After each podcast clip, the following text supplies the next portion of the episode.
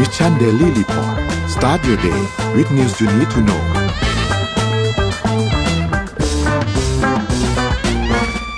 สวัสดีครับยินดีต้อนรับเข้าสู่ Mission Daily Report ประจำวันที่ 23 มีนาคม 2566 นะครับ วันนี้คุณอยู่กับพวกเรา 2 คนตอน 7 โมงถึง 8 โมงเช้า สวัสดีพี่เป๊กครับ สวัสดีครับ สวัสดีครับนนท์สวัสดีคุณผู้ฟังทุกท่านครับ สวัสดีทุกท่านด้วยนะครับ ก็เช้าวันนี้เช้าวันพฤหัสเป็นเช้าแห่งความปั่นป่วนนะครับ ทั้ง ทุกอย่างเลยนะครับ ทั้งการทุกอย่างเมืองบนโลกใบนี้ ตัวเลขคือทั้งโลกเลยนะครับ วันนี้ค่อนข้างปั่นป่วนมากนะครับ เดี๋ยวพี่เป๊กพาไปอัปเดตตัวเลขกันก่อนเลยดีกว่าครับเพราะว่าน่าจะวุ่นวายพอสมควรเลยครับ ตัวเลขวันนี้ครับ ผมอ่าเมื่อคืนก็วุ่นวายกันถึงประมาณตีสองอะตีสองกับตีสามอะนะครับอ่าเราไปดูตัวเลขของของของเซตกันก่อนนะครับ จริงๆ เมื่อวานเซตค่อนข้างปิด ปิดค่อนข้างสวยนะครับ ประมาณหนึ่งห้าแปดห้านะครับ แต่ว่าตัวเลขของแอสเซทอื่น ๆ ในต่างประเทศเนี่ย เดี๋ยวพี่ขออนุญาตอัปเดตตัวเลขที่มันตลาดปิดเมื่อคืนนะครับ ประมาณตีสามเพราะว่าเมื่อคืนเนี่ยมีประเด็นเรื่องของ Fed Statement แล้วก็เรื่องดอกเบี้ย ซึ่งเดี๋ยววันนี้จะคุยให้ฟังเลย อันนี้สดๆเมื่อคืนเลยนะเพิ่งจบเมื่อประมาณตีสองกับตีสามนะครับอ่าเดี๋ยววันนี้มาเล่าให้ฟังนะครับ ไปดูตัวเลขของตลาดหุ้นสหรัฐกันนิดนึงนะครับดาวโจนส์เนี่ยจริง ๆ เมื่อคืนนะครับปิดไปต่ออยู่ที่แถวประมาณสักสามหมื่นสองพันจุดคือลงไปห้าร้อยกว่าจุด S&P 500เนี่ยลงไป 3,936นะฮะลงไป 65 จุดหรือประมาณ 1.6% NASDAQ เนี่ยลงไปอยู่ที่ 11,669 จุดลงไป 1.6%ก็คือโดยเฉลี่ยเนี่ยเมื่อคืนนะฮะทุกตลาดหลักของ US เนี่ยดาวโจนส์ S&P แล้วก็ NASDAQ เนี่ยลงไป 1.6%เลยนะครับอันนี้ไปดูในฝั่งของพวกราคาคอมคอมมอดิตี้ต่างๆ ตัวที่โอเคกลับมาเนี่ยจะมีอย่างทองคำนะครับทองคำเนี่ยพุ่งขึ้นไปประมาณสักเอ่อ25เหรียญ ตอนนี้อยู่ที่ประมาณ1,975เหรียญนะครับ ส่วนน้ำมันเนี่ยตอนนี้ซึมๆนะครับอยู่ที่ประมาณ70เหรียญ นะครับอันนี้มาที่ฝั่งของตัวคริปโตเคอเรนซีนี่ก็โดนหนักเหมือนกันนะครับบิตคอยเนี่ยตอนนี้ลงมาที่ประมาณ 27,280 เหรียญโดยประมาณนะครับก็คือลงมา 700 กว่าเหรียญอะ2.6%นะครับอีเธเรียมลงมา 3.8%นะครับก็ถือเป็น movement ที่สำคัญหลังจาก FOMC statement แล้วก็การปรับขึ้นดอกเบี้ยของเฟดซึ่งเดี๋ยวนี้เล่าให้ฟังนะครับ เพราะฉะนั้นเดี๋ยวขอมาเข้า 2 ข่าวแรกก่อนครับนนท์ครับได้ครับสองข่าวแรกวันนี้เกี่ยวกับเรื่องเศรษฐกิจไปไวๆนะฮะข่าวแรกก็คือตัวเลขของเงินเฟ้อสหราชอาณาจักรนะครับอ่าใครไม่ได้ติดตามตอนนี้เงินเฟ้อที่อังกฤษนะฮะพุ่งขึ้นแตะ 10.4เปอร์เซ็นนี่สองดิจิตแล้วนะ อังกฤษนะครับ 10.4เปอร์เซ็นสองดิจิตนะสำนักข่าว CNBC รายงานว่าอัตราเงินเฟ้อของสหรัฐอาณาจักรพุ่งสูงเอ่อพุ่ง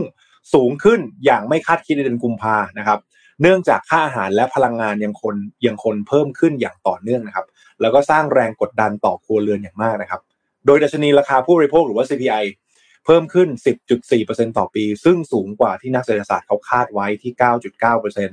ะครับ ก็สำนักงานสถิติแห่งชาติของสหราชอาณาจักรเขาก็กล่าวว่า ส่วนที่เพิ่มมามากสุดก็มาจากพวกร้านอาหาร ร้านกาแฟอาหารอ่าพวกเสื้อผ้าอะไรต่างๆ พวกเนี้ยนะฮะ ซึ่งเป็นสิ่งที่ ใกล้ตัวเรามากนะครับ แล้วก็ตอนนี้ทางฝั่งของสหรัฐอาณาจักรเองก็เริ่มมีการประท้วงละมีการนัดหยุดงานครั้งใหญ่นะครับ เรื่องความขัดแย้งเรื่องค่าจ้างก็ค่าของชีพมันสูงอะค่าของชีพมันสูงขึ้นเยอะแต่ว่าค่าจ้างไม่ได้ปรับขึ้น เดี๋ยวเป็นยังไงนะครับ จริงๆ วันนี้มีตัวเลขของ UK ต่อเลยว่า เอ๊ะ แล้วเขาจะปรับอัตราดอกเบี้ยเนี่ยเป็นยังไงบ้างนะครับ คราวนี้ที่สำคัญอะวันนี้เป็นไฮไลท์เลยก็คือเรื่องของ Fed หรือว่า Federal Reserve เมื่อคืนนะครับ สรุปแล้วเนี่ยเขาก็ขึ้น 0.25%ขึ้นมาตามคาดเลยนะครับ ตามที่ตลาดคาดไว้ แต่ว่าในภาพรวมเนี่ยผมไม่แน่ใจพวกเรา wrap up ภาพทันไหมนี่คือระดับดอกเบี้ย ที่สูงที่สุดในรอบ 16 ปีของเฟดในรอบ 16 ปีแปลว่าเราอยู่ในระดับเนี้ยปี 2006 รอบที่แล้วนะครับ นี่ 16 ปีนะแสดงว่าขึ้นมาเยอะจริงๆนะแล้วก็ในหนึ่งปีเนี่ยเราอ่านข่าวเรื่องเฟดเนี่ยเขาขึ้นมาแล้วเขาขึ้นดอกเบี้ยมาแล้วเก้าครั้งนะครับ เก้าครั้งเลยเก้าครั้งติดนะถือว่าโอ้โหเป็นการขึ้นในระดับสูงจริง คราวนี้ไฮไลท์มันอยู่ในครับนนท์ไฮไลท์มันอยู่ที่ commentของ Jerome Powell ใน statement นะแกบอกว่า the U.S. banking system is sound and resilient อ่าเชื่อหรือเปล่าเดี๋ยวว่ากันนะ แต่แกบอกว่าระบบ banking ที่เราเจอปัญหาอะไรกันไปเนี่ย ที่มันเป็นข่าวกันทั่วโลกเนี่ย ไม่ว่าจะเป็น SVB หรือเป็นอะไรก็ตามยังโอเคนะแกบอกว่ายังโอเคนะฮะ แล้วแกก็เขียนต่ออีกว่าเอ้ยแกบอกต่ออีกว่า the committee highly attentive to inflation risk ก็คือทางคณะกรรมการยังให้ความสำคัญกับเรื่องเงินเฟ้อนะครับคราวนี้ตัว key ที่มันเป็นประเด็นที่ตอนนี้ใน Twitter เขาไปคุยกันเนี่ยมันอยู่ในประโยคที่ว่า the committee anticipate that some additional policy firming may be appropriate in order to attain a stance of monetary policy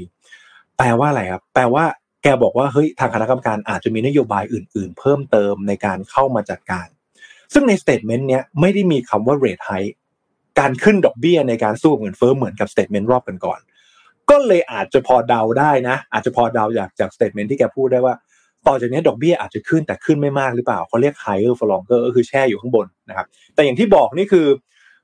รอบดอกเบี้ยที่สูงที่สุดในรอบ 16 ปีไม่ธรรมดานะครับ แล้วก็จริง ๆ แล้วเฟดเขาก็บอกเองอะว่า วันนี้นะ uh, just don't see rate cuts this year these these years หมายถึงว่าปีนี้อาจจะยังไม่เห็นการลงดอกเบี้ย แต่การที่ช่วงสัปดาห์ที่ผ่านมาไม่ว่าจะเป็นอย่างคริปโตหรือว่าตลาดหุ้นมันเขียวขึ้นมาเนี่ยเขามองว่าเฟดน่าจะมีมาตรการอะไรบางอย่างออกมาช่วยเพิ่มเติม หรือแม้แต่ลดดอกเบี้ยคือ ไม่ขึ้นดอกเบี้ยต่ออ่าอาจจะไม่ขึ้น 0.25 เลย แต่ปรากฏก็มาตามคาดนะครับ ขึ้นประมาณ 0.25 นะฮะก็ถือว่าเอ่อ เป็นอะไรที่ต้องรอติดตามกันต่อเหมือนเดิมว่าแล้วตัว policy ต่างๆ เนี่ยมันมันมันจะมีอะไรเข้ามาช่วยจริงไหม เพราะว่าหลายคนยังไม่เชื่อ ว่าระบบแบงก์เนี่ยน่าจะกลับมาดี เพราะว่ามันมันมันเป็นเรื่องตลกอย่างหนึ่งครับนนท์คือเจพาวเนี่ยเขาบอกว่าแบงก์เด p o s i t ก็คือเซฟเพราะว่าเขาก็มีนโยบายอะไรต่างๆออกมา แต่เจเน็ตเยเล่นนะ ในระยะเวลาเดียวกันเนี่ยเขาบอกว่า we aren't considering insuring all unsecured bank deposit รัฐมนตรีคลังบอกว่าเฮ้ยจริง ๆ แล้วเออเราเราไม่ได้มีมาตรการอะไรเพิ่มเติมมามาช่วยประกันเรื่องของของแบงก์เด p o s i t ก็ต้องปล่อยเป็นของแบงก์ไป ในคือต้องบอกว่าทั้งสองฝั่งมีคนเป็นคนสำคัญทางฝั่งการเงินทั้งคู่ ถูกไหมครับคนหนึ่งบอกว่าแบงก์เด p o s i t safe ก็คือ J p o w แต่เจเน็ตเยเลนบอกเฮ้ยเราไม่ได้ซีเคียวให้ มันก็เลยเกิดความสับสนในตลาดครับว่ายังไงต่อ แต่ว่าเอาอย่างนี้ต้องบอกว่าในช่วงสัปดาห์ที่ผ่านมาเนี่ยเราจะได้ยินในข่าวนะครับคำว่า Bank Term Funding Facility ตีเป็นภาษาชาวบ้านง่ายๆคือสมมุตินนมีของราคา 100 บาท แล้วของราคา 100 บาทตรงนี้ราคามันดรอปไปที่ประมาณ 60 บาท ในทางบัญชีของนนนนอาจจะต้องมาร์คขาดทุน 40 บาทในงบ แล้วมันจะเป็นปัญหา ซึ่งมันก็ทำให้เกิดการลามปามอะไรไปเรื่อยๆนะครับ แต่ทางเฟดเนี่ยเขาก็ออกตัวนโยบายมาบอกว่าเฮ้ยนนนนสามารถเอาไอ้ตัวของของนนหนึ่งร้อยบาทเนี่ยมาวางไว้ที่เฟดได้นะ แล้วถ้ามีปัญหานนสามารถถอนเงินได้เลยหนึ่งร้อยบาทนึกออกไหมคือเขาให้ราคาหน้าตั๋วไปเลยซึ่งเรื่องนี้คือเรื่องของพันธบัตรไอ้ตัวนี้แหละครับคือหลักใหญ่ใจความของตัว Bank Term Funding Facility ก็คือให้เอาพันธบัตรมาตึงไว้ในจำนวนเต็มราคาทั้งทั้งที่ราคาในตลาดเนี่ย value มันอาจจะ drop ไปประมาณน้อยสักไปแล้วห้าสิบอ่าเพราะฉะนั้นตรงเนี้ยก็เลยก็เลยยังเป็นประเด็นอยู่ว่าเฮ้ยแล้ว end game ของเรื่องเนี้ย มันจะจบยังไง มันจะจบด้วย Bank Term Funding Facility แล้วพอแล้วหรือนะครับครับในภาพเนี้ย เป็นภาพที่ดีมากเพื่อเพื่อที่จะบอกว่า เอ๊ะ แล้วปัญหาแบงค์เนี่ย จะให้ทำยังไง จะให้ทำยังไงนะ ระหว่างต้องบอกงี้ครับ ตอนนี้คือเงินฝากมันไหลออกถูกต้องไหมครับเงินฝากมันไหลออกจากแบงค์เล็กออกไป เพราะฉะนั้นมันคือปัญหา ในทางกลับกันถ้าแบงค์เหล่านั้น กลับมาขึ้นดอกเบี้ยเงินฝากนึกออกไหม แบงค์กลับมาขึ้นดอกเบี้ยเงินฝาก แต่การขึ้นดอกเบี้ยเงินฝากก็แปลว่าต้นทุนของแบงค์เพิ่มถูกต้องไหมครับครับเพราะแล้ววันเนี้ยวันเนี้ยสภาพการของแบงก์อะคือมันย่ำแย่อยู่แล้ว แล้วถ้าเกิดไปขึ้นดอกเบี้ยเพื่อการเงินฝากไหลออก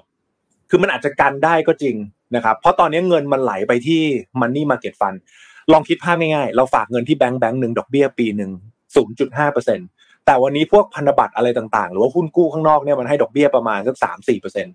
ไม่มีความจำเป็นต้องเอาเงินฝากเยอะๆไว้ที่แบงก์ถูกต้องไหมครับ เงินฝากมันก็ไหลออกเรื่อยๆสิเพราะฝากแล้วมันได้แค่ 0.5 คุณไปฝากพันธบัตรรัฐบาลอะคุณได้เท่าประมาณ 3-4%เพราะฉะนั้นเงินฝากมันไหลออก แต่ตรงนี้มันเป็นด i เลม่าอย่างหนึ่งคือ ถ้าขึ้นดอกเบี้ย แบงก์ก็จะมีต้นทุนเพิ่ม หยุดเงินฝากได้แต่ต้นทุนเพิ่มก็จะเป็นปัญหา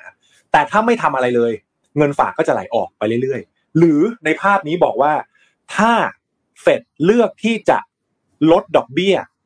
หรือไม่ขึ้นดอกเบี้ยต่อเพื่อที่จะช่วยกลุ่มแบงก์นึกออกไหมครับเพราะว่าวันนี้ไอตัว asset ของแบงก์ถือพันธบัตรแล้วมันขาดทุนเพราะว่าดอกเบี้ยมันพุ่งสูงขึ้นเรื่อยๆ เพราะฉะนั้นถ้าเจพาวเข้ามาแก้ปัญหาด้วยการที่ไม่ขึ้นดอกเบี้ยต่อหรือแม้แต่ลดดอกเบี้ย มันก็จะทำให้การขาดทุนของแบงก์อะทางบัญชีลดลง ก็จะเป็นการช่วยสถาบันการเงินด้านหนึ่ง แต่มันดันกลายเป็นว่าถ้าเจพาวทำแบบนั้น ปัญหาเงินเฟ้อจะไม่ถูกแก้ นี่แหละก็เป็นภาพของมีมนี้ มันเป็นดิลิม่าอย่างหนึ่งที่ ยังไม่รู้ว่าจะแก้ยังไง คราวนี้พี่พี่เสริมอย่างหนึ่งพี่ที่เสริมอย่างหนึ่งปัญหาปีเนี้ยที่มันต่างกับประมาณปีช่วงเอ่อ2008นะครับ2008เนี่ยเป็นเรื่องของซับพรามถูกไหมแต่วันนี้มันเป็นเรื่องของของแบงก์เต็มๆ อย่าลืมนะครับว่าสินเชื่อส่วนใหญ่ในแบงก์ของ US เนี่ยเป็นพวกสินเชื่ออสังหา และเป็นดอกเบี้ยคงที่ถูกไหมเป็นดอกเบี้ยคงที่นะ พอดอกเบี้ยมันเป็นขาขึ้นเนี่ย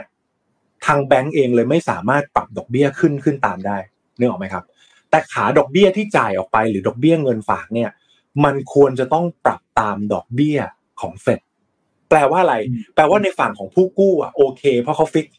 fix rate ไว้ แต่ฝั่งต้นทุนของแบงก์ซึ่งเป็นเงินฝากเนี่ยจำเป็นจะต้องปรับดอกเบี้ยขึ้นด้วย แปลว่าตัวสเปรดของธนาคารเนี่ยลดลง แล้ว วิกฤตในรอบนี้ครับแบงก์จะได้รับเต็มๆเลย เพราะว่ามาจินก็ลดลงแอสเซทก็ด้อยค่าลง นี่แหละยังเป็นประเด็นที่ว่า แล้วมันจะไปยังไงต่อ ยังมีข่าวหนึ่งนะ จริง ๆ เกี่ยวกับเรื่องของระเบิดอีกลูกหนึ่งนะครับ คือ AT1 bond เดี๋ยววันนี้จะมาเล่าให้ฟัง แต่เดี๋ยวข้ามไปข่าวของนนท์ก่อน เดี๋ยวกลับมาเล่าให้ฟังว่าระเบิดอีกลูกหนึ่งของ AT1 bond เนี่ยกลไกเป็นยังไงครับ โอเค ได้ครับ ดูเดือดมากดูเดือดมาก เรื่องเมื่อคืนนี้ ดูเดือดมาก นนพาไปที่ดูเดือดต่ออีกจุดหนึ่งครับ พาไปที่เอ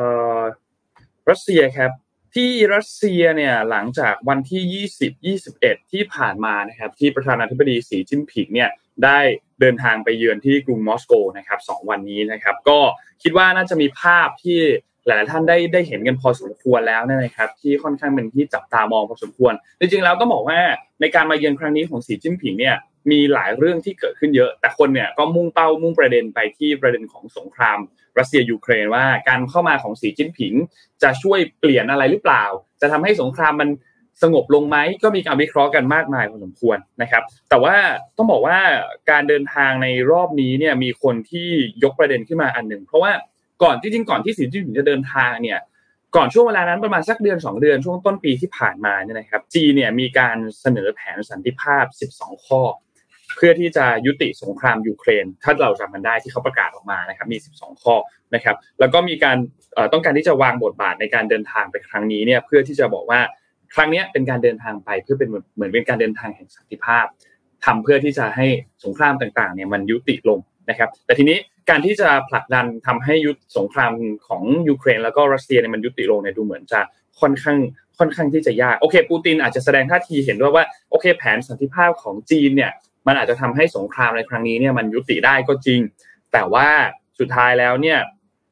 แม้ว่าแผนนั้นมันจะเป็นเป็นไปได้ตามที่จีนพูดถึงเนี่ยแต่ชาติตะวันตกเองก็ต้องเอาด้วยกับแผนนี้เหมือนกันนะครับ ซึ่งมันมันมันกลายเป็นว่ามันมีสองปัจจัยที่จะต้องเกิดขึ้นพร้อมกัน แล้วมันไม่ได้ง่ายขนาดนั้น ที่จะทำให้มันเกิดขึ้นนะครับ ทีนี้นอกนอกจากประเด็นเรื่องของสงครามแล้วเนี่ยมันก็ยังมีประเด็นอื่น ๆด้วยโดยเฉพาะเรื่องของเศรษฐกิจ เพราะว่าในช่วงที่ รัสเซียมีการถูกแซงชั่นหลังจากที่มีการบุกยูเครนเข้าไปในช่วงต้นปีที่แล้วเนี่ยนะครับประมาณเดือนกุมภาพันธ์เนี่ยนะครับเราจะเห็นว่า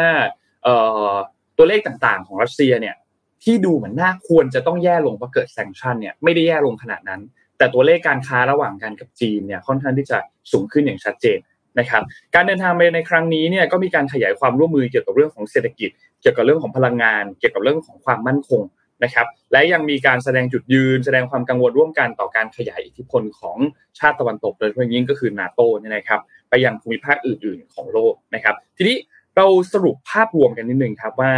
การเดินทางไปครั้งนี้เนี่ยมีอะไรเกิดขึ้นบ้างนะครับอันนี้เป็นข้อมูลจากทางด้านของ CNN เขาได้มีการสรุปเป็น key takeaway 5 ข้อนะครับสำหรับการเดินทางไปเยือนรัสเซียครั้งนี้ของประธานาธิบดีของจีนนะครับซึ่งก็เป็นการเดินทางไปเยือนอย่าง เป็นทางการด้วยนะครับ ซึ่งตอนนี้คาดว่าน่าจะเดินทางกลับกรุงปักกิ่งเรียบร้อยแล้วนะครับ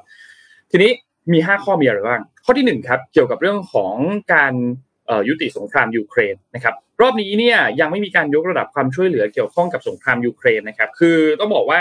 ในการแถลงร่วมกันของสองผู้นำในครั้งนี้เนี่ยมีการระบุถึงความตึงเครียดที่มันเพิ่มสูงขึ้นนะครับ แต่ว่าถ้อยแถลงเนี่ยไม่ได้พูดถึงสงครามรัสเซียยูเครนเลย นะครับคือไม่ได้พูดตรงๆว่าหมายถึงสงครามรัสเซียยูเครนในครั้งนี้นะครับแต่ก็มีการระบุถึง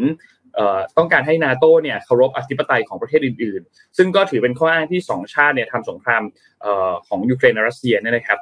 ก่อนหน้านี้เนี่ยจีนเองก็มีท่าทีที่จะประนีประนอมมากขึ้นนะครับจากกรณีประเด็นอื่นๆยกตัวอย่างเช่น ความสัมพันธ์ของอิหร่านแล้วก็ซาอุดิอาระเบียที่มีจีนเป็นเหมือนคนกลางในการเจรจานะครับ ซึ่งคนก็คาดหวังว่าครั้งนี้อาจจะเห็นจีนเป็นตัวกลางหรือเปล่านะครับปูตินเองก็ระบุว่า รัสเซียเนี่ยพร้อมที่จะเจรจาพาคกับชาติตะวันตก แล้วก็ยูเครน แล้วก็หลายฝ่ายมองว่าแม้ว่าจะอยากให้มีการเจรจาเรื่องของซีสไฟแต่ว่าก็อาจจะไม่ไม่แน่เหมือนกันเรื่องนี้ยังมีมีอีกหลายประเด็นที่ต้องจับตามองนะครับสองครับคือเป็นการจัดระเบียบโลกใหม่เพื่อสร้างแนวร่วมสู้กับสหรัฐนะครับ ซึ่งอันนี้โนว่าเป็นเป็นอ g e n d a อันหนึ่งที่ค่อนข้างสำคัญมากๆ การเดินทางไปเยือนในครั้งนี้เนี่ยเหมือนเป็นการกระชับความสัมพันธ์ระหว่างรัสเซียกับจีนให้แน่นขึ้นไปอีกนะครับ คนก็มีการวิเคราะห์กันว่าคู่พันธมิตรระหว่างจีนกับรัสเซียเนี่ยต้องบอกว่าเป็นคู่พันธมิตรที่มีมีเป็นวินวิน เป็นวินวินของเป็นคู่พันธมิตรที่ค่อนข้างวินวินกันพอสมควรนะครับ คือต่างตอบแทนซึ่งกันและกันนะครับ เพราะว่า 2 ประเทศเองก็มีระบบการปกครองที่คล้าย ๆกันนะครับ แล้วก็ในแถวถ้อยคำที่มีการแถลงเนี่ยก็มีการพูดถึงการร่วมมือกันในการหยุดยั้งแนวคิดแบบตะวันตกไม่ให้มาขัดขวางการดำเนินการกิจการของทั้ง 2 ประเทศ นะครับ แล้วก็มีการเรียกร้องให้สหรัฐเนี่ยหยุดแทรกแซงกิจการของประเทศอื่นๆนะครับสามครับคือเกี่ยวข้องกับความมั่นคงครับก็จะมีความมั่นคงหลายอันครับที่เกิดขึ้นครับเป็น ATA ครับเอ่อ AUKUS ครับก็มีมีหลายอันนะครับที่ถือว่าเป็นความมั่นคงที่คุกคามทั้งจีนแล้วก็คุกคามทั้งรัสเซียโดยตรงนะครับ ซึ่งผู้นำทั้งสองเองเนี่ยก็มีการแถลงความร่วมมือ ของสองเรื่องนี้อย่างชัดเจนนะครับเกี่ยวกับอังสีจิ้นผิงเองก็ก็ขอให้รัสเซียแล้วก็จีนเนี่ยยกระดับความร่วมมือของสองชาติในเรื่องเกี่ยวกับความมั่นคง เกี่ยวกับเรื่องของทางการทหารเนี่ยมากยิ่งขึ้นนะครับแล้วข้อที่4ครับที่เป็นประเด็นสำคัญอีกอันหนึ่งก็คือเรื่องของความร่วมมือทางด้านเศรษฐกิจและพลังงานนะครับปูตินเองก็บอกว่ารัสเซียพร้อมที่จะรับบริษัทจากจีนเนี่ยเข้าไปลงทุนแทนที่บริษัทตะวันตกที่ย้ายออกไปนะครับนับตั้งแต่ช่วง ต้นปีที่แล้วที่หลังจากที่มีสงครามเกิดขึ้นนะครับซึ่งปัจจุบันเนี่ยรัสเซียก็ค่อนข้างพึ่งพาจีนในด้านเศรษฐกิจสูงมากๆนะครับจีนเนี่ยเป็นตลาดนำเข้าและส่งออกที่สำคัญมากๆนะครับหลังจากที่เกิดสงครามเกิดขึ้นเนี่ยนะครับแล้วโดยเฉพาะอย่างนี้อีกอันหนึ่งก็คือเรื่องของการซื้อขายพลังงานระหว่างสองชาติที่ตัวเลขเนี่ยมันกระโดดขึ้นมาอย่างชัดเจนมากๆนะครับแล้วก็มีการจับมืออย่างที่บอกครับบรรลุการความร่วมมือทางเศรษฐกิจแล้วก็ธุรกิจระหว่างกันนะครับก็เพิ่มปริมาณ ธุรกรรมการค้าในสกุลเงินรูเบิลแล้วก็หยวนนะครับมีการเพิ่มความมั่นคงเกี่ยวกับเรื่องของทั้งพลังงาน แล้วก็เรื่องอาหาร แล้วก็การพัฒนาโครงสร้างระบบขนส่งทางราง ข้ามแดนร่วมกันภายในปี 2030 นะครับเพราะฉะนั้นณปัจจุบันเนี่ยต้องบอกว่าถ้าเราไปดูตัวเลขหลาย ๆ อันเนี่ยนะครับเราจะพบว่าจีนเนี่ยเป็นคู่ค้าอันดับหนึ่งของรัสเซีย ในปีที่ผ่านมาเนี่ยมูลค่าการส่งออกสินค้าของรัสเซียไปจีนเนี่ยนะครับขยายตัว 49%นะครับซึ่งเยอะมากนะครับ 49%เยอะมากนะครับถูกมากครับคิดเป็นมูลค่าเนี่ยนะครับคือประมาณ 1.1 แสนล้านดอลลาร์สหรัฐนะครับแล้วก็สูงกว่าปี 2021 นะครับที่เติบโตขึ้นมาประมาณ 28%นะครับเพราะฉะนั้นเขายังมีแผนต่อกันไปอีกระยะยาวจนถึงปี 2030 อันนี้ก็เลยเป็นอันหนึ่งที่ค่อนข้างที่จะสำคัญมากๆนะครับแล้วก็เรื่องสุดท้ายครับข้อที่ 5 ครับ ข้อที่ 5 เนี่ยจะเป็นประเด็นที่เกี่ยวข้องกับเรื่องของการแบ่งขั้วอำนาจของโลกนะครับการที่สีจิ้นผิงเดินทางมาเยือนรัสเซียเนี่ย เราก็จะเห็นภาพอีกอันหนึ่งที่มาตีคู่กันมาเลยคือ นายกรัฐมนตรีของญี่ปุ่นครับฟูมิโอคิชิดะที่เดินทางมาที่กรุงเคียฟที่ยูเครน มาพบกับทางด้านของวลาดิเมียร์เซเลนสกี้นะครับ ซึ่งก็อันนี้ก็เป็นอีกอันหนึ่งที่ที่ชัดเจนมาก เพราะว่าคือก่อนหน้านี้เนี่ยถ้าใครที่ตามข่าวเรื่องนี้เนี่ยจะเห็นว่าเซเลนสกี้เองก็พยายามเรียกร้อง อยากที่จะเจรจาพูดคุยกับทางจีน เช่นเดียวกันนะครับ แต่ว่า การเดินทางไปของสีจิ้นผิงในครั้งนี้ที่เดินทางไปที่รัสเซียเนี่ยก็แสดงให้เห็นว่าจีนเองก็ก็ดูมีความ take side ในฝั่งของรัสเซียค่อนข้างชัดเจนนะครับ เพราะฉะนั้นการเดินทางอีกอันหนึ่งที่นนท์พูดถึงเมื่อกี้คือการเดินทางไปของฟูมิโอคิชิดะที่เดินทางไปที่กรุงเคียฟของยูเครนวันที่ 21 มีนาคมที่ผ่านมาเนี่ยนะครับ คือเขาเดินทางติดกันเลยครับ วันที่ 20 เนี่ยเดินทางไปเยือนอินเดีย 21 เดินทางไปที่ยูเครนนะครับ แล้วก็ต้องบอกว่าถือว่าเป็นการเยือนยูเครนครั้งแรกของ ผู้นำญี่ปุ่นนับตั้งแต่ที่รัสเซียมีการทำสงครามที่ยูเครนด้วยนะครับ แล้วก็เป็นการเยือนประเทศที่มีสงครามและการสู้รบครั้งแรกของผู้นำญี่ปุ่น อันนี้นับตั้งแต่สงครามโลกครั้งที่ 2 เลยนะครับ เพราะฉะนั้นก็เลยเป็นการเดินทางที่ค่อนข้างเซอร์ไพรส์มากๆนะครับ เพราะว่าเจ้าหน้าที่อะไรต่างๆเนี่ยไม่ได้มีการเปิดเผย ว่าจะมีการเดินทางไปในครั้งนี้นะครับสำหรับฟูมิโอคิชิดะที่เดินทางไปที่กรุงเคียฟในครั้งนี้นะครับ ซึ่งก็คาดว่าน่าจะมีการพูดคุยกันนะครับ แล้วก็เรื่องของการสนับสนุนที่ญี่ปุ่นเนี่ยมีต่อยูเครนนะครับทางคุณคิชิดะเองก็น่าจะนะครับมีการพูดคุยกับคุณเซเลสกี้นะครับบอกว่าญี่ปุ่นเนี่ยในฐานะที่จะเขาเป็นเจ้าภาพในการจัดการประชุม G7 ในปีนี้นะครับ ก็น่าจะมีการพูดถึงประเด็นการแซงชั่นต่อ รัสเซียเช่นเดียวกันในการประชุมในครั้งนี้คือต้องบอกว่าทั้งกลุ่ม G7 เนี่ยนะครับ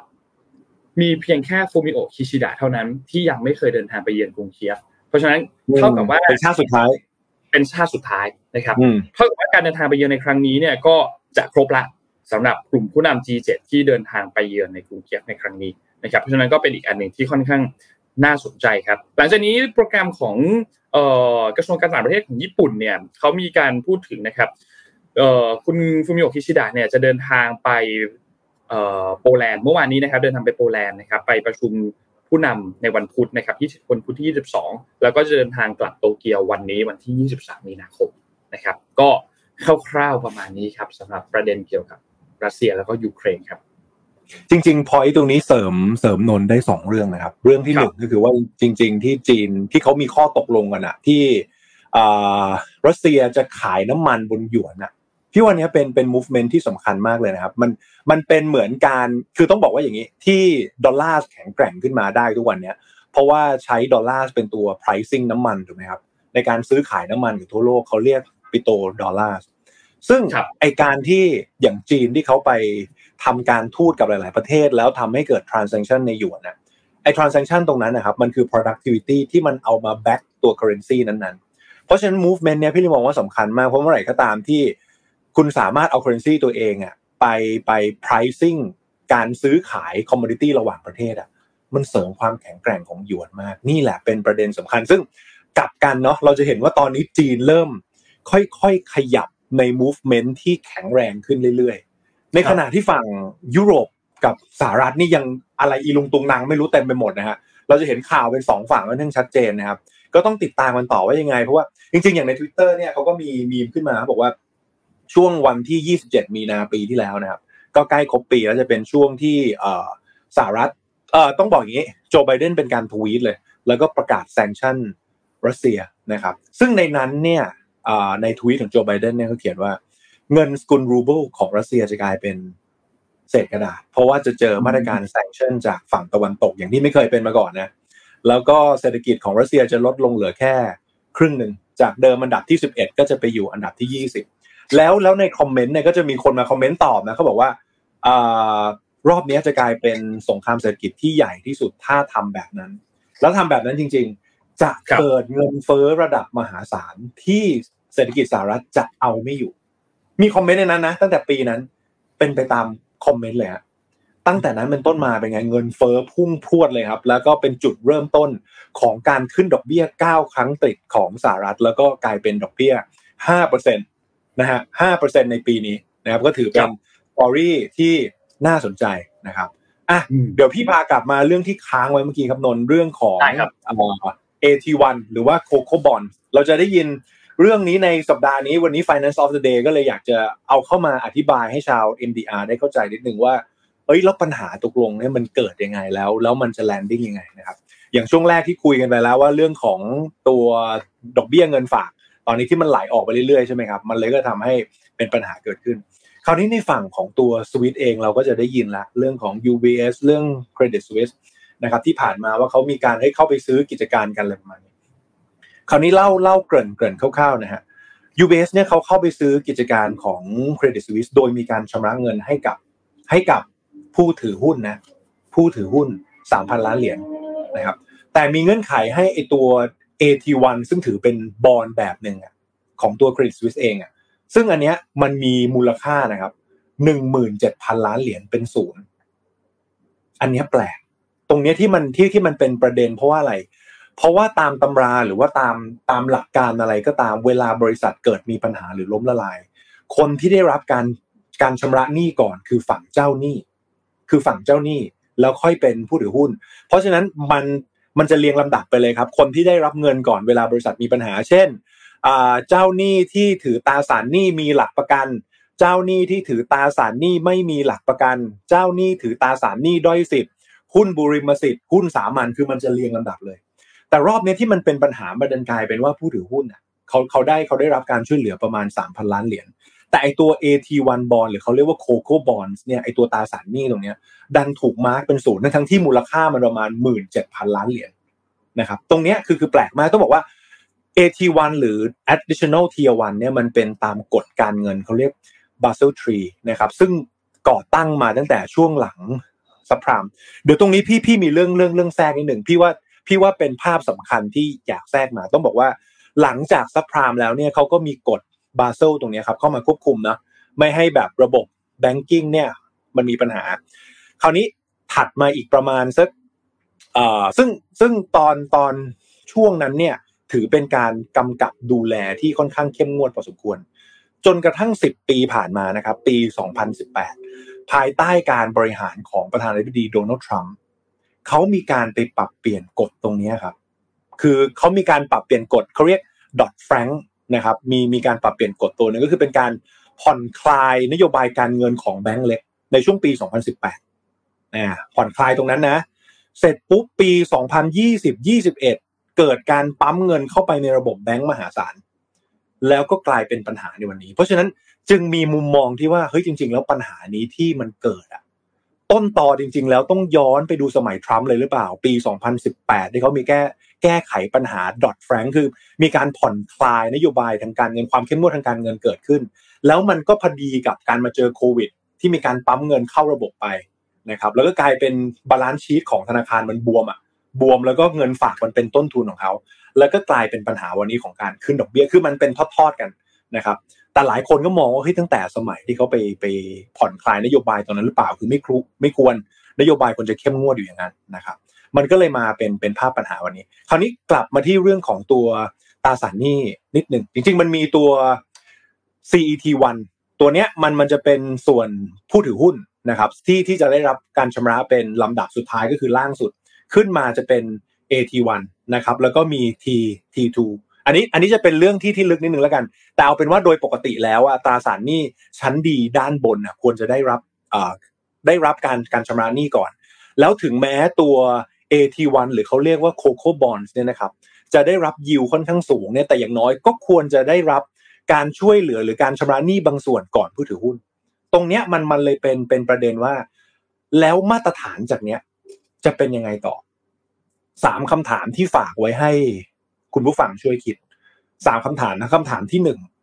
วันนี้ใครถือ AT1 บ้าง จากเดิมที่เราคิดว่าการซื้อพันธบัตรเพราะว่าตัว AT1 ถ้ามองในอีกมุมหนึ่งเป็นตราสารหนี้ที่เปลี่ยนเป็นหุ้นได้ใช่ไหมครับ ถ้าเรามองในอีกมุมหนึ่งอะ มันก็ยังเป็นตัวพันธบัตรอยู่คำว่าพันธบัตรถึงแม้เป็นไฮยูบอลแต่มันก็ยังเซฟกว่าเนื้อออไหมเราซื้อไปแล้วหวังดอกเบี้ยสูงๆแต่ถ้าเกิดหุ้นขึ้นไปเราเราก็ไม่ได้ผลตอบแทนแต่อย่างน้อยเราหวังผลตอบแทนสูง เพราะฉะนั้น คนที่มาลงทุนใน AT1 นะครับนอกจากแบงค์ที่ถือไว้อะมันมี pension fund ที่ไหนหรือว่าบริษัทประกันที่ไหนมาถือหรือเปล่า เพราะอย่าลืมนะตั้งแต่ปี 2014 ถึง 2021 ที่ผ่านมาเนี่ยเราอยู่ในโลกที่เราได้ยิวต่ำมาก เพราะฉะนั้นไอ้พวกตราสารพวกเนี้ยคือฮิตมากนะครับใน pension fund ต่างๆ หรือกองทุนต่างๆ แล้วก็แห่กันไปลงทุน คราวนี้ต้องรู้นะว่า AT1 เนี่ยใครถือบ้างนะครับอันดับที่สองก็คือว่าแล้วแบงก์อื่นแบงก์อื่นที่เขามี AT1 อยู่ตรงเนี้ย ถ้ามันมีปัญหาขึ้นมา เขาจะแก้ปัญหาเหมือนกับเครดิตสวิสหรือเปล่า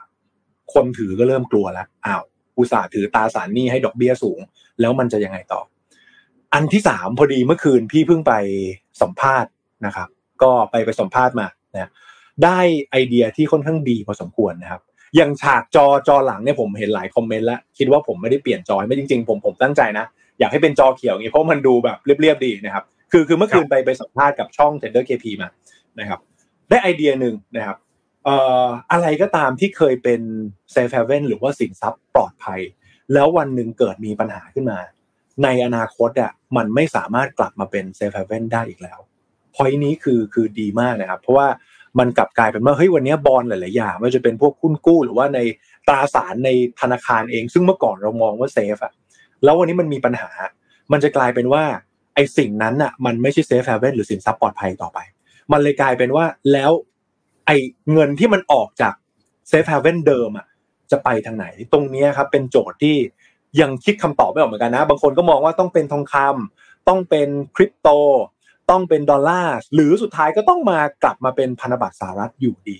อย่างเงี้ยนะครับ ก็ก็จะเป็น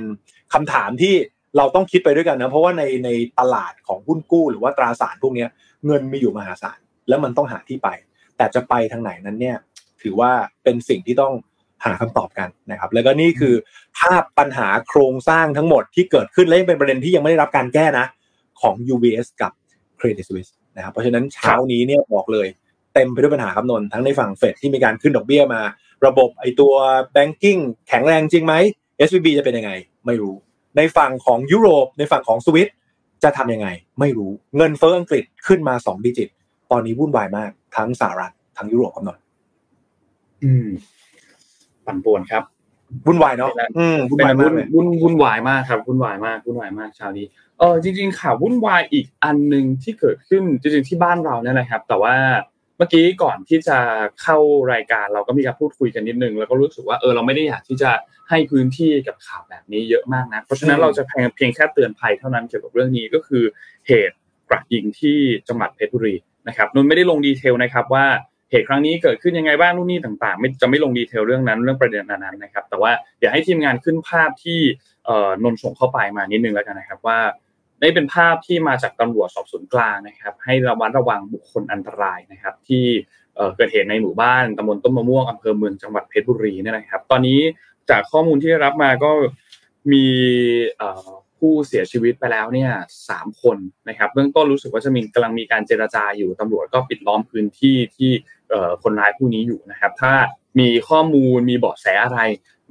ยังไม่ต้องโพสต์ลงโซเชียลมีเดียก็ได้นะครับ สามารถที่จะแจ้งเบาะแสเข้าไปตามช่องทางที่ขึ้นอยู่ตรงนี้ก็ได้นะครับ เพื่อที่จะได้เอ่อดำเนินการต่อให้เจ้าหน้าที่ตำรวจดำเนินการต่อจัดการเรื่องนี้ต่อไปให้เรียบร้อยนะครับนว่าประเด็นอันเนี้ยค่อนข้างที่จะน่าเป็นห่วงแล้วก็ หนูว่าต้องต้องมานั่งนั่งจับตามองต้องมานั่งคิดกันนิดนึงแล้วก็ต้องมานั่งดูกันอีกทีนึงว่า เอ๊ะทำไมเหตุการณ์เหล่านี้เนี่ยมันถึงเกิดขึ้นบ่อย พอสมก็ค่อนค่อนค่อนข้างบ่อยนะเอาจริง ๆ ไม่ไม่แทบจะปีหนึ่งเกิดขึ้นบ้านเราเนี่ยถ้าโอเค บ้านเราไม่ไม่เหมือนกับที่สหรัฐที่มีเหตุแบบนี้ค่อนข้างบ่อยมาก ถ้าเราตามข่าวนะครับ mass shooting พวกนี้ที่สหรัฐจะเกิดค่อนข้างบ่อย แต่ที่ไทยเองก็ ก็ก็เจอค่อนข้างค่อนข้างที่จะเยอะพอสมควรนะครับอ้าโอเคมีข้อมูลเพิ่มเติมที่เอ่อคอมเมนต์มีการแจ้งมานนยังไม่เห็นข้อมูลอันนี้ ก็มีการวิสามันเรียบร้อยแล้วตอนตีสี่ก็โอเค ถือว่าถือว่าควบคุมสถานการณ์เรียบร้อยแล้วนะครับ ก็ประมาณเนี้ยครับที่ที่เกิดขึ้นนนคิดว่าเรื่องนี้ต้องพูดคุยกันเนาะพี่เป๊กว่าใช่ทำไมมันถึงเกิดแบบนี้ทำไมมันถึงมีเรื่องแบบนี้เกิดขึ้นอีกแล้วนะครับ เพราะว่าเราเราเห็นเหตุการณ์แบบนี้เนี่ยเกิดขึ้น หลายครั้งมาก แล้วก็มักจะเกิดขึ้นกับกลุ่มคนที่อยู่ในเครื่องแบบไหมก็เป็นอีกคำถามหนึ่งที่เกิดที่เกิดขึ้นมา เพราะว่ากลุ่มเหล่านี้เนี่ยสามารถที่จะเข้าถึงอาวุธได้ง่ายกว่า บุคคลธรรมดาทั่วไปที่อาจจะไม่ได้มีที่เข้าสามารถซื้ออาวุธปืนได้นะครับ อืม อันนี้ต้องต้องไปดูนะ มันมันเป็นเรื่องเกี่ยวกับทั้งบทลงโทษแล้วก็การการควบคุมเหมือนเหมือนที่นนท์บอก เราจะรู้สึกว่าเราจะเจอข่าวนี้ ขอโทษนะใช้คำว่าอย่างน้อยปี ปีละครั้งอะครับลองทวนกันดู ไม่รู้ว่าจำได้ไหม มีการปล้นที่โรบินสันลบบุรี กราดยิงที่โคราช กราดยิงศูนย์เด็กเล็กหนองบัวลำพู ล่าสุดใหม่ละอย่างเงี้ยครับ เราเราสังเกตว่าเฮ้ยเราเรา เรารู้สึกว่าเหมือนเราเพิ่งเจอข่าวน่าเศร้าวันนี้ไป แล้วปรากฏมีอีกแล้วอะมีอีกแล้ว เนี่ยมันจะต้องมีมาตรการอะไรที่เขาเรียกว่าคือมันมันมันมันไม่สามารถจะแก้ไขได้ด้วยการ ส่งข่าวแล้วก็ประนามหรืออะไรอะพี่ว่ามันจะต้องเป็นระดับกฎเกณฑ์ระดับใหญ่เนะนะครับซึ่งอันเนี้ยเดี๋ยวไว้เดี๋ยวไว้ถ้ามีรายละเอียดอื่น ๆ เนี่ยคิดว่ายกขึ้นมาเป็น morning talk ยังได้เลยเนาะนะครับก็คิดว่าเป็นประเด็นที่ต้องพูดคุยกันต่อครับ ใช่ครับใช่ครับโน้ตว่าเป็นเป็นประเด็นสำคัญแล้วก็ต้องต้อง คือ คืออันนี้อย่างอันเนี้ย มันเป็นปลายทางละมันเป็นปลายทางมาแจ้งแจ้งเตือนประชาชนแล้วว่าโอเค ให้มีการระมัดระวังต่าง ๆ นู่นนี่ แต่ว่า ต้นทางต้องจัดการให้ได้ มันต้องต้องพยายามจำกัดเหตุเหล่านี้ให้มันเกิดขึ้นให้น้อยที่สุด หรือให้ให้มันไม่เกิดขึ้นเลย หรือว่าตัวมาตรการตัวระบบต่างๆ มันต้องรัดกุมมากกว่านี้ไม่ให้ไม่ให้เกิดเหตุแบบนี้ ไม่ให้สามารถที่จะเข้าถึงอาวุธได้ได้ได้ง่ายมากขนาดนี้นะครับนั่นแหอืละมครับนะก็เป็นเป็นประเด็นจริง ๆ เห็นเห็นคอมเมนต์พี่ปิ๊กนิดนึงก็คิดว่ามีส่วนเหมือนกันนะครับพี่ปิ๊กบอกว่าสื่อไทยทั้งหมด ควรจะเลิกขึ้นรูปขึ้นชื่อคนร้ายได้แล้ว ด้วยเหตุผลทางจิตวิทยาเอออันนี้พี่ไม่รู้ว่าเป็นยังไงนะแต่ว่าเคยเห็นเหมือนกันว่ามีคนคอมเมนต์ว่า พอสื่อลงเยอะๆอะขอโทษนะในอีกมุมหนึ่งอะมันเหมือนมันได้แสงหรือเป็นฮีโร่อะแล้วคนที่มันเป็นโนวันอะ มันก็อยากจะได้รับพื้นที่ตรงเนี้ย แล้วพอสื่อให้พื้นที่ปุ๊บคราวนี้ก็ประเหมือนโคมตอบสนองความต้องการอันนั้นคือเอาแบบจริงๆพี่ก็มานั่งดูข่าวแต่ละทีนะบางทีเราเราก็เสพข่าวพวกนี้ก็ไม่ค่อยได้เยอะนะครับเพราะมันไม่ได้ค่อยสร้างสรรค์เท่าไหร่ แต่เราก็จะเห็นข่าวอะไรไม่รู้ที่ชาวเน็ตชาวเน็ตชาวเน็ตเข้ามาแบบเยอะแยะไปหมดอะพี่พี่พี่กำลังคิดอยู่ว่าเฮ้ยจริงๆชาวเน็ตนะขอโทษนะชาวเน็ตนี่คือสื่อหรือเปล่าหมายถึงว่าเป็นสื่อเองนี่แหละที่ที่อยากหยิบขึ้นมาคุยนึกออกไหมคำว่าชาวเน็ตแห่อะไรบางอย่างอะไรพวกเนี้ยเออพี่ว่าจริงๆอาจจะเป็นตัวตัวมีเดียเองนั่นแหละ ที่เอามาทำอะไรแบบนี้หรือเปล่านะครับครับก็ต้องแก้กันอะไรได้ครับนนท์เนาะนะอืมเดี๋ยวไว้มีรายละเอียดไว้ไว้ไว้คุยกันต่อฮะครับพาไปต่อที่เอ่ออีกข่าวหนึ่งครับ ที่จีนนิดหนึ่งครับ มันยังอยู่ที่จีนอยู่ คือวัคซีน mRNA เนี่ยบ้านเราอนุมัติใช้กันนานละต่างชาติชาติตะวันตกต่างๆก็มีการอนุมัติใช้กันนานแล้วใช่ไหมครับ แต่ว่าที่จีนเนี่ยเป็นเพียงที่เดียวที่ยังไม่ได้มีการอนุมัติวัคซีน mRNA ล่าสุดเพิ่งมีการอนุมัติครับคือรัฐบาลจีนเนี่ยมีการอนุมัติการใช้วัคซีน mRNA ซึ่งก็ไม่ได้เอาของต่างประเทศเข้ามานะครับแต่ว่าเป็นวัคซีนที่พัฒนาขึ้นเองในประเทศ โดยบริษัท CSPC Pharmaceutical Group นะครับซึ่งก็เป็นการอนุมัติการใช้แบบฉุกเฉินด้วยนะครับโดยหน่วยงานกำกับดูแลด้านสาธารณสุขของกรุงปักกิ่งนะครับจากแถลงการของบริษัทที่เป็นบริษัทผลิตวัคซีนบริษัท CSPC เนี่ยนะครับเขาก็ระบุบอกว่า ผลการทดลองวัคซีนที่ใช้ในการฉีดเป็นเข็มกระตุ้นสำหรับผู้ที่ได้รับวัคซีนชนิดอื่นเรียบร้อยแล้วเนี่ยพบว่ามีประสิทธิภาพสูง แล้วก็ในการต้านทานโควิด แต่ความจริงครับ ไม่มีการเปิดเผยตัวเลขว่าไอประสิทธิภาพสูงสูงแค่ไหน บอกแค่ว่ากี่เปอร์เซ็นต์เอ่อไม่ได้มียังไงไม่ได้มีการระบุตัวเลข ไม่ได้มีการระบุรายละเอียดในการ ทดลองต่างๆนะครับ ซึ่งการอนุมัติครั้งนี้เนี่ยเกิดขึ้นหลังจากที่เขาผ่อนคลายตัวมาตรการเรียบร้อยแล้วนะครับ ในช่วงปลายปีที่แล้วที่ผ่านมานะครับ ซึ่งก็ทำให้มีจำนวนผู้ป่วยแล้วก็ผู้เสียชีวิตเนี่ยเพิ่มสูงขึ้นในช่วงเวลาตอนนั้น ซึ่งเราก็รู้แค่ว่าสูงขึ้น แต่ก็ไม่รู้ว่าสูงขึ้นเท่าไหร่ เพราะว่าไม่ได้มีการรายงานข้อมูลตัวเลขกับผู้หรือข้อมูลตัวเลขข้อมูลผู้ติดเชื้อต่างๆกับสาธารณะนะครับ ซึ่งก็คาดว่า ตัวเลขที่สูงขึ้นเนี่ยน่าจะเป็นผลจากการที่ขาดแคลนวัคซีนภายในประเทศนะครับซึ่งที่ผ่านมาเนี่ยอย่างที่คนทราบครับว่ารัฐบาลจีนเนี่ยมีการใช้วัคซีนชนิดเชื้อตายในการชนิฉีดให้กับประชาชนนะครับแล้วก็ปฏิเสธที่จะมีการใช้วัคซีน mRNA จากบริษัทต่างชาติไม่ว่าจะเป็น Pfizer BioNTech หรือ Moderna นะครับสำหรับการใช้งานสาธารณะ ซึ่งแม้ว่าวัคซีนตัว mRNA เนี่ย จะได้รับการพิจารณาว่ามีประสิทธิภาพสูงสุดในการลดการติดเชื้อลดอาการป่วยรุนแรงลดการเสียชีวิตก็ตาม แต่ก็ไม่ได้มีการอนุมัติใช้ในช่วงเวลาตอนนั้นนะครับ แต่อย่างไรก็ตามครับทางด้านผู้ผลิตยารายใหญ่ของจีนจากแคนอย่างแคนชิโนนะครับก็มีการเปิดเผยก่อนหน้านี้ว่ากำลังพัฒนาวัคซีนชนิด mRNA เช่นเดียวกันนะครับเพื่อใช้ในการลดช่องว่างการเสริมสร้างภูมิคุ้มกันของประชาชนในการต้านทานโควิดนะครับเพราะฉะนั้นอันนี้ก็ก็ถือว่าถ้าพูดตามตรงก็เป็นข่าวดีครับ เพราะว่า นักท่องเที่ยวจีนเองก็เดินทางมาเที่ยวค่อนข้างเยอะเพราะฉะนั้นถ้าเป็นไปได้เขาได้รับวัคซีนที่มีประสิทธิภาพมากขึ้นอย่าง mRNA เนี่ยก็น่าจะทำให้การเดินทางของนักท่องเที่ยวจีนเนี่ยดีมากขึ้นง่ายมากขึ้น เดินทางมาแล้วอาจจะไม่ได้มีการแพร่เชื้ออะไรมากมายนะครับ แต่ก็นานเนาะกว่ากว่าเขาจะมีวัคซีนโอ้โหกว่าจะเออได้ตัวนี้มาเนาะจริง ๆ สมมุติถ้าทามมิ่งกลายเป็นช่วงก่อนเปิดเมืองสักสองสามเดือนนี่คือ the best เลยนะห มายถึงว่าใช่ครับมีวัคซีนตัวนี้ออกมาก่อนเออ แล้วพี่ว่ามันจะแบบ แต่ก็อะถือว่าเขาเรียกอะไรนะมาช้าดีกว่าไม่มานะอย่างน้อยก็ถือเป็นอีกหนึ่งข่าวดีนะครับ ก็จะได้ให้หลาย ๆ คนมีภูมิกัน คือตอนนี้มันอาจจะโอ้โหเป็นสายพันธุ์ไหนแล้วก็ไม่ไม่รู้นะนะครับ ตอนนี้ก็ทุกคนกลับมาใช้ชีวิตปกติหมดแล้วอะแต่ก็ถือว่าแต่ไม่ทันเป็นแล้วหนึ่งข่าวดีแล้วกัน เออครับนะครับที่มีอ้าวคำแนะนำพูดน่าสนใจพี่เป๊กคือเขาบอกว่าครับ เอ่อเรื่องของรายละเอียดวัคซีนเนี่ยมันบอกไม่ได้ เพราะว่าสื่อจะมีการเปรียบเทียบกับวัคซีนของชาติตะวันตก หรือว่าของประเทศอื่นทันที ก็จะอันตรายกับการปกครอง ซึ่งก็อ่าโอเคเข้าใจได้นะครับซึ่งจริงๆเอาจริงๆไม่ใช่แค่เรื่องวัคซีนหรอกจริงก็ก็ผิดข้อมูลมาเปิดผิดข้อมูลแหละตัวเลขอะไรหลายๆอย่างมาสักพักหนึ่งแล้วแหละนะครับ อืมอืมอืมโอ้โหแล้วก็เออจริงแล้วก็คือนอกจากออกข้อมูลไปแล้วเนี่ย ไปถูก ที่ไหนบิดเบือนก็เป็นไปได้นะ เพราะฉะนั้นก็คือเลือกที่จะตัดให้ข้อมูลไปเลยจบ บอกแค่เนี้ย แล้วก็ไปครับตีความกันเองแล้วกันนะครับ ประมาณนั้นอะไหนๆฟังข่าวดีแล้วพี่พามาอินโฟกราฟิกสักสองภาพแล้วกันนะครับ เกี่ยวกับเรื่องของสนามบินที่ดีที่สุดในโลกกับพาสปอร์ตนะ เอาเรื่องของภาพของสนามบินก่อนเนี่ยฝากทีมงานขึ้นภาพนิดนึงเพราะว่าเขามีการโหวตมาแล้วนะครับว่า สนามบินที่ดีที่สุดในโลกประจำปี 2023 เนี่ย มีที่ไหนบ้างอ่าไปดูกันนะครับ อันดับหนึ่งเนี่ยแน่นอนนะครับก็ที่ชางงีที่สิงคโปร์นะครับช่วงนี้เห็นเพื่อนๆหลาย ๆ คนไปสิงคโปร์กันเราก็น่าจะประทับใจเนาะมันเหมือนเป็นเป็นแบบเป็นเป็น mall เลยอะข้างในอะนะครับก็เขาเรียกสมศักดิ์ศรีแล้วกันเบอร์หนึ่งนะครับแล้วก็ตาม info เนี่ยก็จะมีทั้งอของกาตาร์นะครับฮาเนดะของญี่ปุ่นนะครับแล้วก็สนามบินเกาหลีนะครับของฝรั่งเศสนะครับของตุรกีของเยอรมันสวิตเซอร์แลนด์แล้วก็ นาริตะก็ไปติดอันดับที่ 9 มี คือต้องบอกว่าใน top 10 เนี่ยฮาเนดะอันดับ 3 นะครับ แล้วก็นาริตะเนี่ยเป็นอันดับ 9 นะครับ คราวนี้อีกภาพหนึ่งอีกภาพหนึ่งอันนี้ก็น่าสนใจไม่แพ้กันนะครับสองห้าอันดับพาสปอร์ต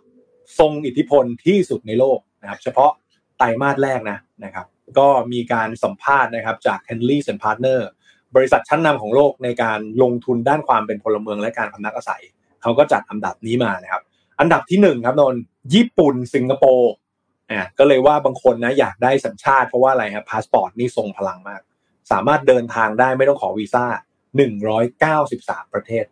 นะครับรองมาที่ไม่แพ้กันอันดับสองเกาหลีใต้นี่เฉียดกันเลยนะฮะเดินทางเข้าได้ประมาณหนึ่งร้อยเก้าสิบสองประเทศนะครับ อันดับที่สามเยอรมนีแล้วก็สเปนนะครับอยู่ที่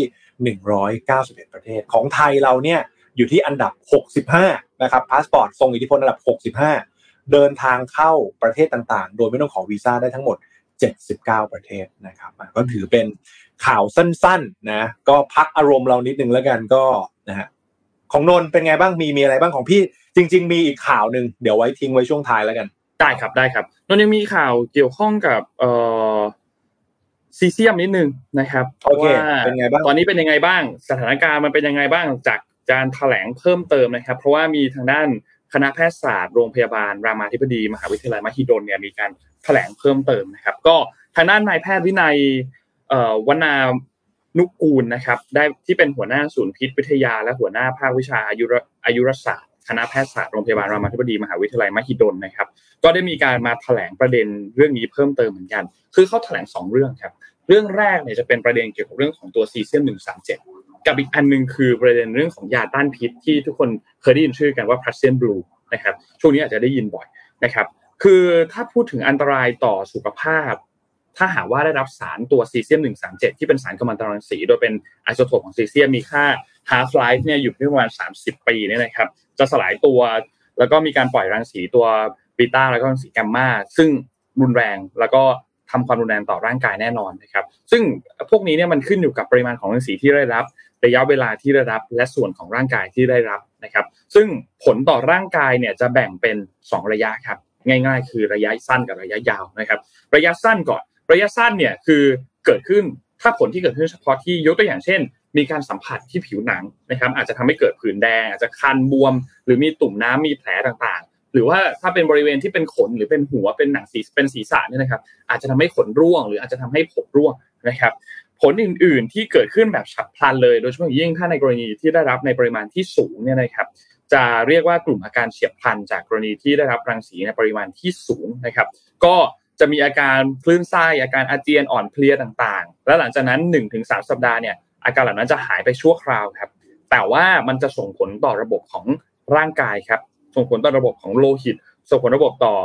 ทางเดินอาหารและระบบประสาทนะครับ ซึ่งทางนี้ทางนั้นก็จะขึ้นอยู่กับปริมาณสารที่ได้รับด้วย เพราะผลกระผลกระทบต่อแต่ละระบบเนี่ยก็จะแตกต่างกันนะครับ แต่ถ้าเป็นระยะยาวเนี่ยมันจะเพิ่มความเสี่ยงในการเกิดมะเร็งนะครับ อันนี้จะเป็นประเด็นหลักๆเลยในระยะยาวที่จะต้องดูกันในหลัก 5 ปี 10 ปีนะครับ ทีนี้พูดถึงยายาตัว Prussian blue เนี่ยนะครับ เป็นสารสีน้ำเงินเนี่ยนะครับ แล้วก็ค่อนข้างที่จะมีการ ถูกใช้เป็นยาต้านพิษในการรักษาภาวะพิษจากซีเซียมนะครับ ซึ่งก็มีข้อบ่งชี้ชัดเจน โดยเฉพาะผู้ป่วยที่มีการปนเปื้อนซีเซียมมาในร่างกายเท่านั้นนะครับไม่ใช่รักษาถ้าถ้าสมมุติว่ามีการปนเปื้อนนำเสื้อผ้าต่างๆ ต้องมีการปนเปื้อนเข้ามาในร่างกายหรือเป็น internal contamination นะครับ ซึ่งก็กลไก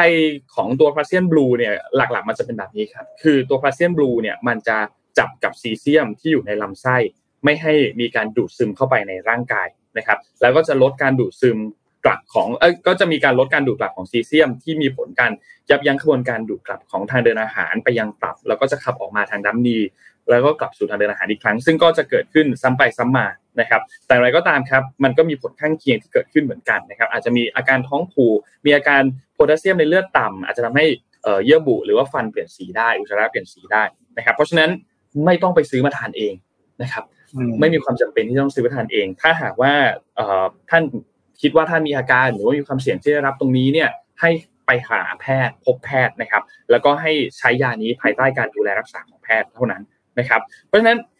มาสรุปครั้งนี้นิดนึงสำหรับเหตุการณ์ครั้งนี้ หลังจากที่ผ่านผ่านมาประมาณช่วงสักสองสามวันที่ผ่านมาเนี่ยนะครับ ในเหตุการณ์ครั้งนี้เนี่ยมีค่าความแรงของรังสีเนี่ยปัจจุบันอยู่ที่ 41.4 นะครับซึ่งเมื่อเทียบกับความแรงของรังสีที่เริ่มต้นวัดเมื่อวันที่ 1 มีนาคมปี 2538 ตอนนั้นอยู่ที่ 80 นะครับ น้ำหนักเนี่ยอยู่ที่ 505 ไมโครกรัมนะครับ ในทางอุตสาหกรรมเนี่ยต้องบอกว่าถือว่าอยู่ในระดับที่ต่ำนะครับ เพราะว่าเท่าที่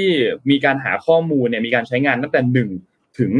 1 0,000นะครับตัวเลขอันนี้เนี่ยนะครับ ซึ่งปัจจุบันเนี่ยการใช้งานซีเซียมเนี่ยในการควบคุมคุณภาพเครื่องมือทางรังสีวิทยาเนี่ยจะอยู่ ความแรงของรังสีเนี่ยจะอยู่ที่ประมาณ1ในพันของซีเซียมที่เกิดเหตุนะครับ เพราะฉะนั้นโอกาสเรื่องของการที่จะแพร่กระจายออกมาสู่ภายนอกเนี่ยนะครับซีเซียมเนี่ยจุดเดือดต่ำมากครับเมื่อเทียบกับเหล็กนะครับคือจุดเดือดเนี่ยอยู่ที่ 671 องศาเซลเซียสนะครับ ซึ่งก็เอ่อจึงจึงทำให้การหลอมอะไรต่างๆเนี่ยซีเซียมจะระเหยเป็นไอ แล้วก็กลายเป็นฝุ่นในห้องหลอมนะครับ การล้างห้องหลอมหรือว่าการหรือควันที่เกิดขึ้นในในในการจากการหลอมในครั้งนี้เนี่ย มีโอกาสที่จะปนเปื้อนสู่สิ่งแวดล้อม ไอและฝุ่นในห้องหลอมเนี่ยนะครับ ถ้าไม่ถูกจัดเก็บในระบบปิด หรือว่าถูกจัดการให้กำมันกลายเป็นกากกัมมันตรังสีเนี่ยก็มีโอกาสที่จะปนเปื้อนลงไปในแหล่งน้ำหรือมีการโอกาสที่จะปลิวไปตามอากาศแล้วไปสะสมในสิ่งแวดล้อมได้นะครับ ซึ่งจากการ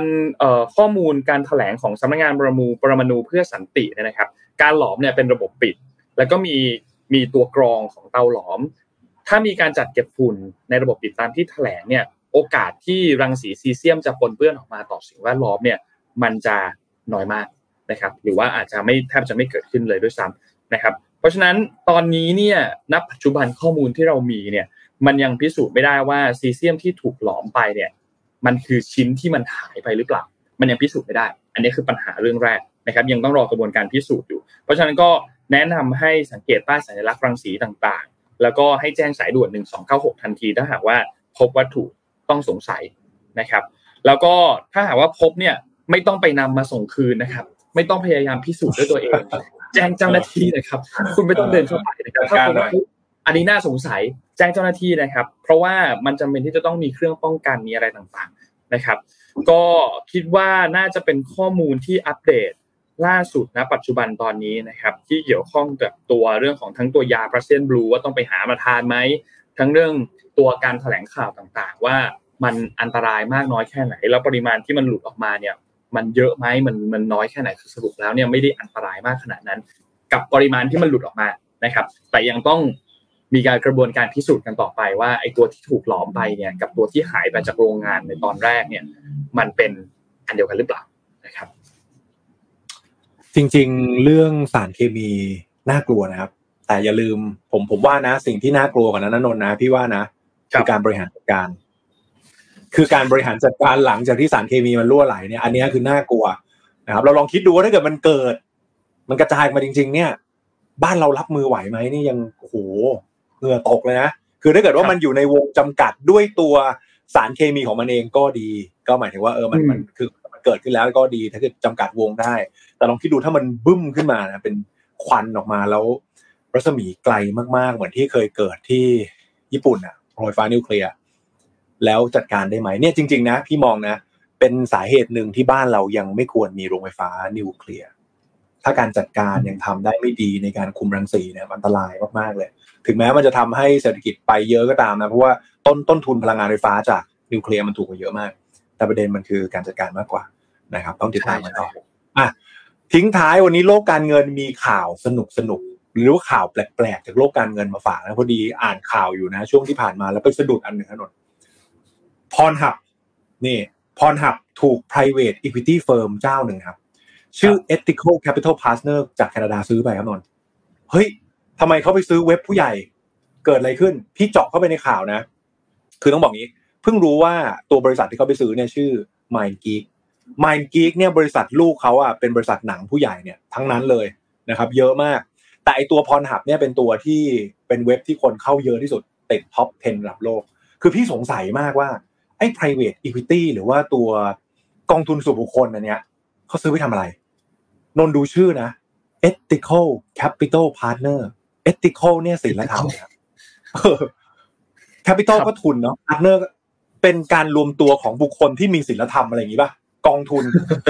เขาไปเทคไมกี้บริษัทแม่พรถาพี่งงมากเลย คราวนี้ก็เลยเข้าไปดูต่อเพราะว่าอะไร เพราะว่าโครงสร้างของ private equity หรือกองทุนส่วนบุคคลเนี่ยหลาย ๆ ท่านอาจจะยังไม่ทราบนะครับ คือกองทุนพวกเนี้ย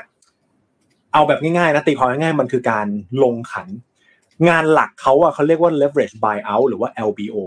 leverage buyout ก็คือการลงขันกันแล้วไปซื้อกิจการ แต่ไม่ใช่เป็นการลงขันเฉพาะผู้ถือหุ้นอย่างเดียว อย่างเช่น สมมุติพี่เจอ asset อันหนึ่งอย่างเช่น mission daily report โอ้โห เป็นมีเดียที่ทรงพลังมาก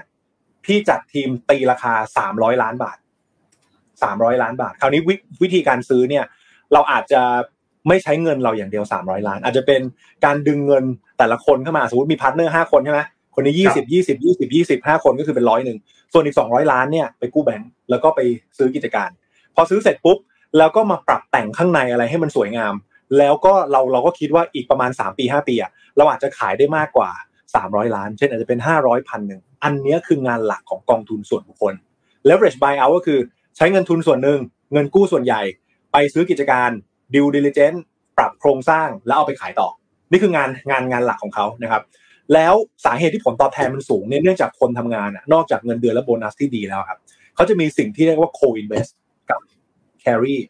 co-invest คือถ้าเห็นโปรเจกต์นี้ดีจริง ๆ ถ้าเราเราทำแล้วรู้สึกให้โปรเจกต์นี้มันดีจริงๆเราร่วมลงทุนด้วยเลย แล้วพอผ่านไปสามปีห้าปีอะไอตัวถ้าเกิดเราซื้อหุ้นในราคาหนึ่งบาท สมมุติต่อไป valuation มันกลายเป็นห้าบาท เราก็จากหนึ่งเป็นห้าเราลงไปสิบล้านก็กลายเป็นห้าสิบล้าน เป็นต้นกับอีกอันหนึ่งครับเขาเรียก carry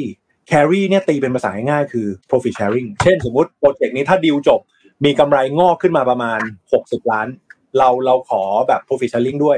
10%ทำดีลนี้จบนนก็ได้ 6 ล้านเป็นต้น เพราะฉะนั้น ถือว่า private equity หรือกองทุนส่วนบุคคลเนี่ยผลประโยชน์มันสูงมากนะครับ แล้วเป็นการกู้มาซื้อนึกออกไหมเป็นการกู้มาซื้อเพราะฉะนั้นเขาต้องเห็นประโยชน์อะไรที่มันเกิดขึ้นจากสิ่งที่เขาซื้อมหาศาลท็อปฟันของโลกเนี่ยนะครับลองไปดูนะมีชื่ออ่าอย่าง KKR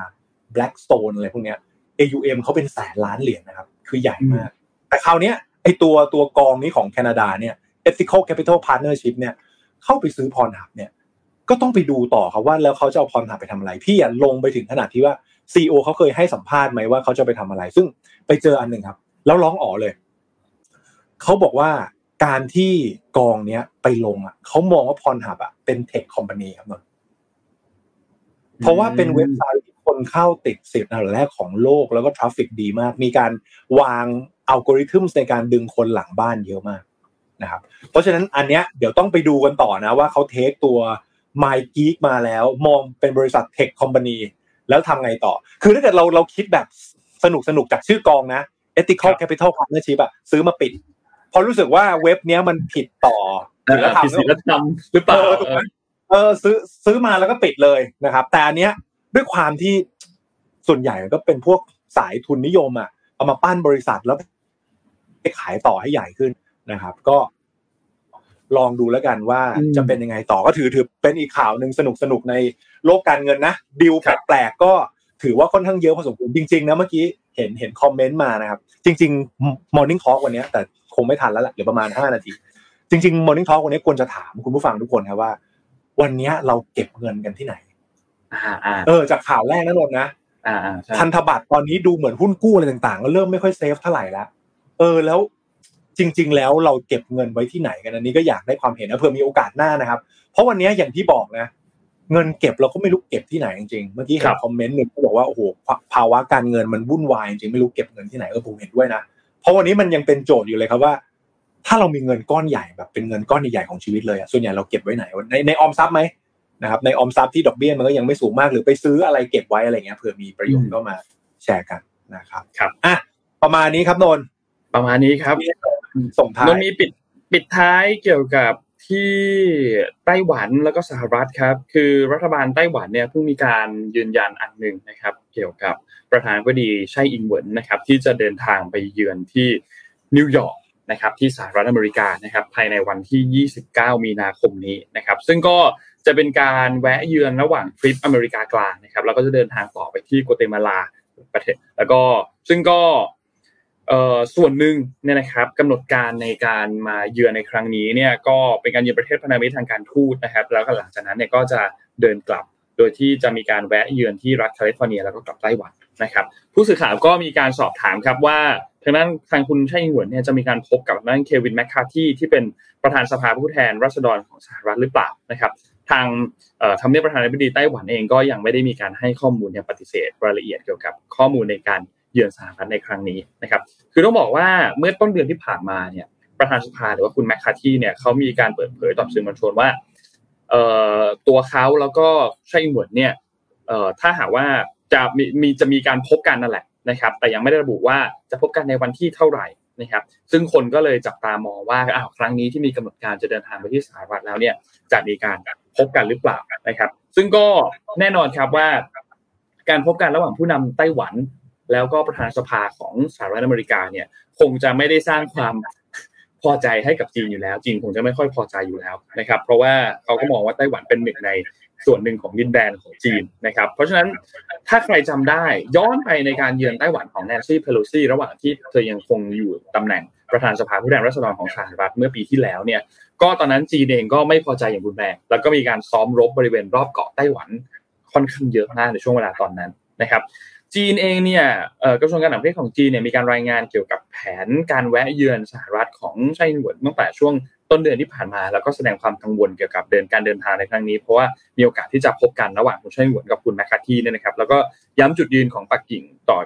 เรื่องของการต่อต้านการแลกเปลี่ยน อย่างเป็นทางการทั้งหมดระหว่างสหรัฐแล้วก็ไต้หวันนะครับเพราะฉะนั้นการเดินทางไปครั้งนี้ก็เลยกลายเป็นที่จับตามองค่อนข้างมาก ถ้าใครจำตอนนู้นได้ที่เป็นแนนซี่เพโลซีเดินทางไปที่ไต้หวันคนถึงกับจับตามอง flight ครั้งนั้นเลยเข้าไปในเว็บไซต์ที่เป็นแบบไฟล์ tracker ทั้งหลายเนี่ยว่าเครื่องบินกำลังจะหันหัวไปทางไหน เขากำลังจะไปลงไต้หวันไหม คนจับตามองกันมากเลย เพราะว่าเขาไม่ได้บินตรงครับเขาบินอ้อ